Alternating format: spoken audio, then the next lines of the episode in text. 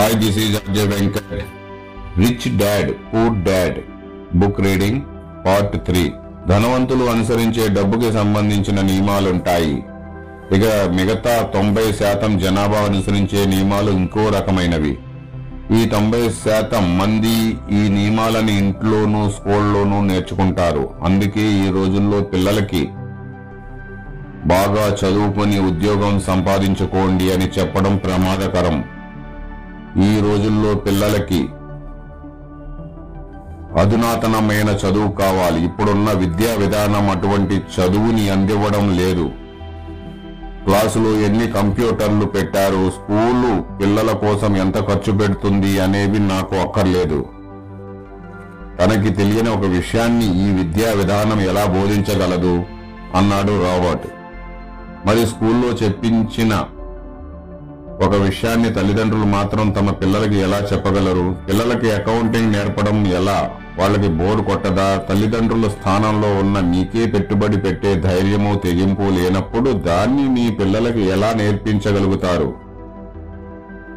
నా పిల్లలకి సాఫీగా జీవించడం ఎలాగో నేర్పడం బదులు తెలివిగా తమ జీవితాన్ని మలుచుకోవడం ఎలాగో నేర్పించాలని నిర్ణయించుకున్నాను. అయితే డబ్బు గురించి మనం చర్చించుకున్న మిగతా విషయాల గురించి పిల్లలకి ఎలా నేర్పాలి? తల్లిదండ్రులకే ఈ విషయాలు తెలియకపోతే వాళ్లకి వీటిని సులభంగా తెలియజేసే మార్గం ఏమిటి అని రాబర్ట్ అడిగాను. నేను ఈ విషయం మీద ఒక పుస్తకం రాశాను అన్నాడు ఆయన. ఏది ఎక్కడుంది? నా కంప్యూటర్లో ఉంది. అప్పుడప్పుడు నా మనసులో తోచినవి రాసినది అక్కడొక్కటి ఇక్కడొక్కటి విడివిడిగా ఉన్నాయి. వాటికి మళ్లీ కొత్త ఆలోచనలు వచ్చినప్పుడు చేరుస్తూ పోతున్నాను. అన్నీ ఒక చోట ఇంకా చేర్చలేదు. ఇంతకు ముందు నేను రాసిన పుస్తకం బెస్ట్ సెల్లర్, అత్యంత అధికంగా అమ్ముడుపోయిన పుస్తకం అయిన తరువాత నేను దీన్ని మొదలుపెట్టాను. కానీ అది ముక్కలు ముక్కలుగా ఉంది. ఆ ముక్కల్ని ఒకే చోట కూర్చాలి అన్నాడు ఆయన. అవును, ఆయన చెప్పినట్టే ఆ పుస్తకం చెదురుమదురుగా ఉంది. అలా విడివిడిగా ఉన్న అంశాలను చదివాక ఆ పుస్తకం గొప్పగా ఉందని, అందులోని విషయాలు అందరికీ తెలియాలని, ముఖ్యంగా మారుతున్న ఈ సంధికాలంలో దాని అవసరం ఎంతైనా ఉందని అనిపించింది. దాంతో నేను రాబర్ట్ కలిసి ఆ పుస్తకాన్ని రాయాలని నిశ్చయించుకున్నాము. పిల్లలకి డబ్బుని గురించి సమాచారం ఎంతవరకు అందించాలని అనుకుంటున్నారు మీరు అని నేను రాబర్ట్ ని అడిగాను. అది పిల్లవాడిని బట్టి ఉంటుందన్నాడు రాబర్ట్. ఆయన తను చిన్నపిల్లవాడిగా ఉన్నప్పుడే బాగా ధనం సంపాదించాలని అనుకున్నానని, తన అదృష్టం బాగుండి ఒక ఆయన తండ్రిలా ఆదుకుని ఆ కళని తనకి నేర్పించాడని చెప్పాడు. చదువు విజయానికి పునాది అంటాడు రాబర్ట్. స్కూల్లో నేర్చుకునే విద్య ఎంత ముఖ్యమో డబ్బు గురించిన విషయాల్లో దక్షత, దాని గురించి మాట్లాడడంలోనూ నేర్పు అంతే ముఖ్యం. ఆర్థిక ప్రావీణ్యం, సంభాషణ చతురత అత్యవసరం. ఇక తరువాత కథ రాబర్ట్ ఇద్దరు తండ్రుల గురించి, రిచ్ డాడ్ గురించి, పూర్ డాడ్ గురించి. ఒకరు ధనవంతుడు, మరొకరు పేదవారు. ఈ కథలో ఆయన తన జీవితమంతా కష్టపడి నేర్చుకున్న సంపాదించుకున్న ప్రావీణ్యం గురించి వివరించాడు.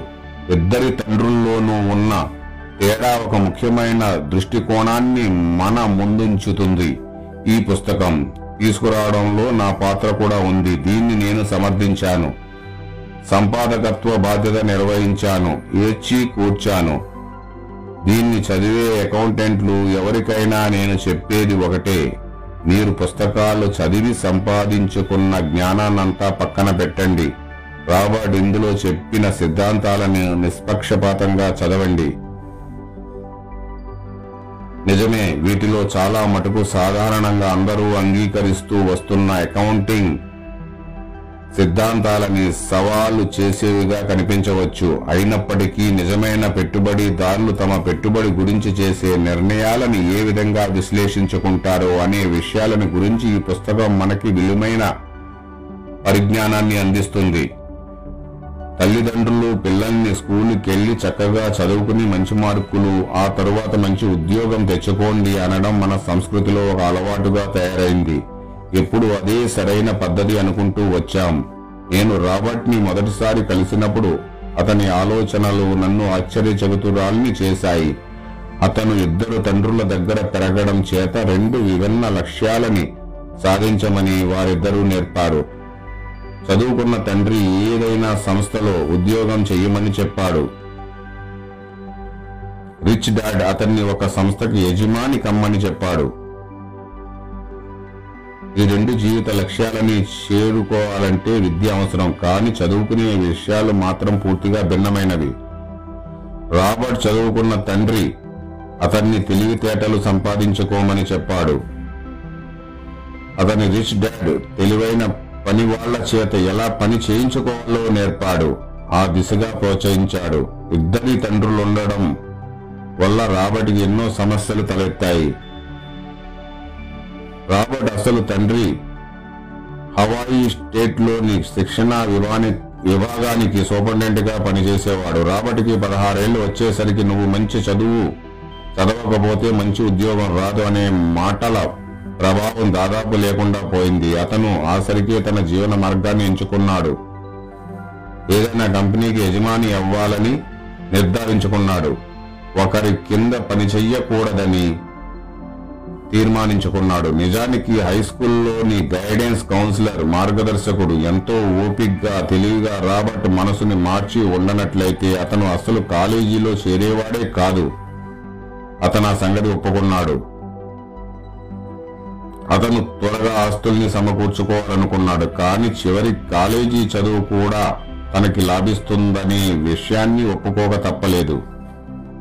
నిజం చెప్పాలంటే ఈ పుస్తకంలో వెలుబుచ్చిన అభిప్రాయాల్లో చాలా మంది తల్లిదండ్రులకి అతిశయోక్తి, తీవ్రవాదము కనిపించవచ్చు. అసలు తల్లిదండ్రులకి పిల్లల్ని స్కూల్లో బుద్ధిగా చదువుకునేటట్లు చేయడమే కష్టంగా ఉంటుంది.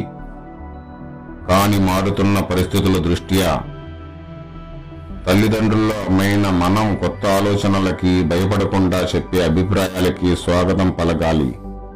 పిల్లల్ని ఉద్యోగస్తులుగా తయారవమని ప్రోత్సహించడం అంటే వాళ్ళకి అవసరమైన దానికన్నా ఎక్కువ పన్నులు కట్టమని, ఆ ఉద్యోగాల నుంచి దాదాపు పింఛను కోసం ఎదురు చూడమని సలహా ఇవ్వడమే.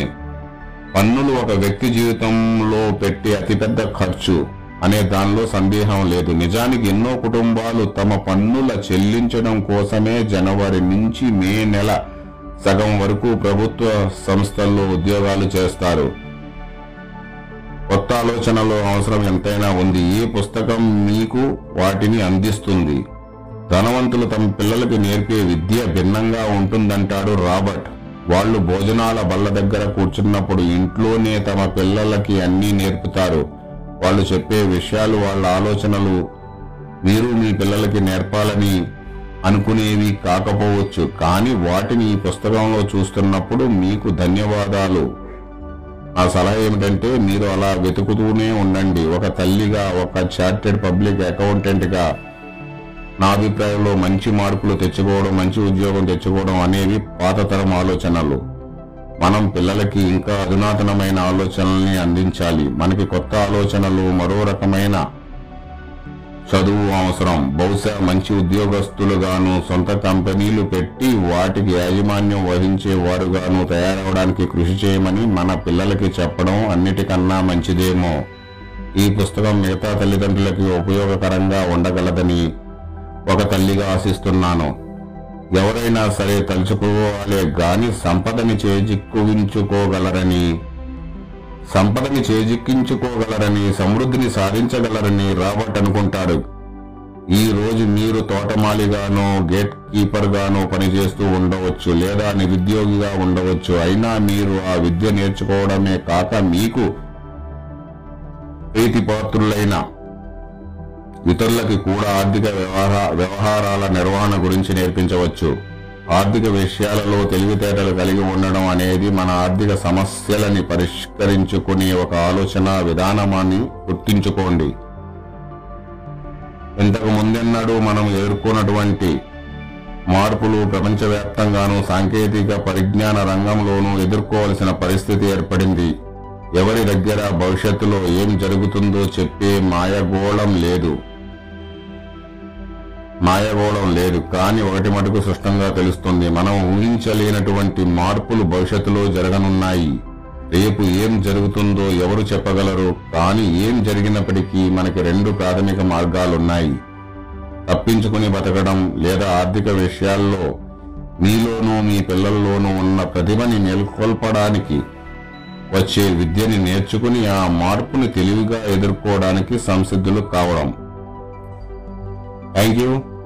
See you again.